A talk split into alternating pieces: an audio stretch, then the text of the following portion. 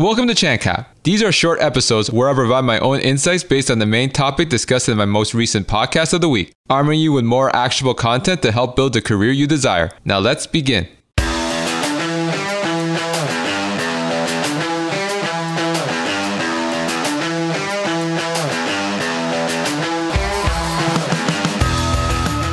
Thank you to Mohammad for coming on my podcast and sharing his insights and strategies on how to optimize your LinkedIn profile to make a successful career change. When I was starting my job search as a new grad about 10 years ago, LinkedIn still had its importance in the job search, but it wasn't mandatory.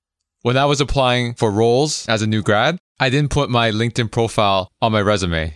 Now, as I write resumes for clients, I always put their LinkedIn profile because it's no longer a nice to have, it is necessary. Studies have shown that a majority of recruiters will look at a candidate's LinkedIn profile on top of reviewing their resume to see whether they want to reach out to them to bring them in as part of the interview process. One of the biggest red flags when it comes to LinkedIn profiles is when the LinkedIn profile from a career history perspective does not match with the resume.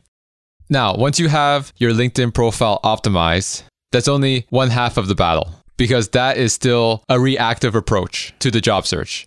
Because all you're doing is optimizing your LinkedIn profile and then waiting for recruiters to reach out to you. The more proactive strategy is once you have your profile optimized, reaching out to people at your target companies and generating conversations to build your brand with them, your reputation. And when there is an opening, you'll be the first person they will reach out to for you to interview for that position. Now, the main thing I want to discuss in this episode of ChanCap is a common mistake that a lot of professionals make when it comes to networking on LinkedIn is reaching out to only recruiters. Now, I have said this before on the previous podcast. Recruiters are considered the rock stars on LinkedIn because LinkedIn is a job site and the gatekeepers to these jobs start off with the recruiter. Now, there's nothing wrong with reaching out to recruiters, but it should not be the only people you are contacting at your target companies. Because as I just said, they are rock stars on LinkedIn, meaning that a lot of professionals are reaching out to them about job opportunities. And it's unfortunate, but a lot of these messages that professionals are using to contact recruiters irritate recruiters. What I mean by that is these messages tend to be very generic and very selfish. It's usually messages that state, hey, can you get me an interview? Can you review my resume? Can you pass the resume to the hiring manager? A lot of take, but not any give. So even if you have a good tailored message, they may just ignore because they get so many bad messages out there. Now, again, you miss 100% of the shots you don't take. So if you found a recruiter that is recruiting for a specific role that you want at the company, by all means, create a tailored message and send it to them. But the more effective strategy is to reach out to people that would be associated with that role you want. So, for example, if you are trying to get a marketing role at a tech company, you want to reach out to people that are in the marketing team of that company. And to make it even more targeted, reach out to people who have marketing roles at that company in the same location as you, because there's a good chance that that will be the team you'll be working with if you get hired. And the reason why you want to reach out to professionals in the same role as you or similar is that they don't get as bombarded by messages compared to recruiters. So they are more likely to give you the time of day for you to have a conversation with them. And when it comes to these conversations, again, you don't want to straight up ask for a job. The main point of this conversation is to get insight in terms of what they are looking for in the candidate, build rapport, and then if you do those things well, at the end, they'll probably ask you to send your resume to them anyway. From my experience in networking, usually if it's a good conversation, at the end, they're willing to help you out regardless.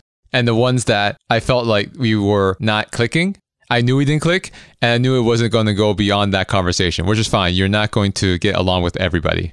So once you gather intel and information that you are looking for, then you can start targeting people that are one level above these people you are reaching out to because those people will tend to be the ones with the hiring influence. And then since you gather so much intel, when you do have these informational interviews with these hiring managers or people with hiring influence, you will stand out a lot more compared to someone that is just reaching out to them to gather intel about the company for the first time. Remember, just like tests, the more prepared you are, the more confident you will be, and the more you'll stand out from everybody else reaching out to them. Now, this isn't an overnight process. It could take a few months of conducting multiple touch points with people before you get your shot at the job. In addition, there might not be an opening at that point, but when there is an opening, if you have done things correctly, you'll be the first person they'll reach out to. So, in summary, only optimizing your LinkedIn profile, you're really not taking advantage of the LinkedIn platform because optimizing your profile and waiting for recruiters to reach out to you is a very passive strategy that you have no control over. While being proactive and reaching out to people at your target companies is something you can control because you can control how many people you reach out to, how many people you follow up with, and so on and so forth. So you can control the deliverables compared to only optimizing your profile and waiting for people to reach out to you. So once you have your LinkedIn profile optimized, focus on five to 10 target companies, go through the database of employees through LinkedIn, do your research and find out people that would be a good fit for you to reach out to, build those relationships. And as the touch points compound, it will make getting your dream job at your dream company a lot easier. And that wraps up this week's edition of ChanCap. And in next week's episode, when it comes to making a career change, there's always that fear of failure. Do you have the right skills? Are you good enough? And these are all fears that many professionals have when they're looking to do something different. So, to help you become more confident in making a career change and pushing past fears to achieve your career goals, I will be speaking to an entrepreneur that will be sharing his career lessons in business that will help you become a more confident professional. That will be out next Tuesday on all popular podcast platforms. So make sure you subscribe so you don't miss out. This is Chan with the Plan, the podcast. I'm your host, Max Chan, and I thank you for listening.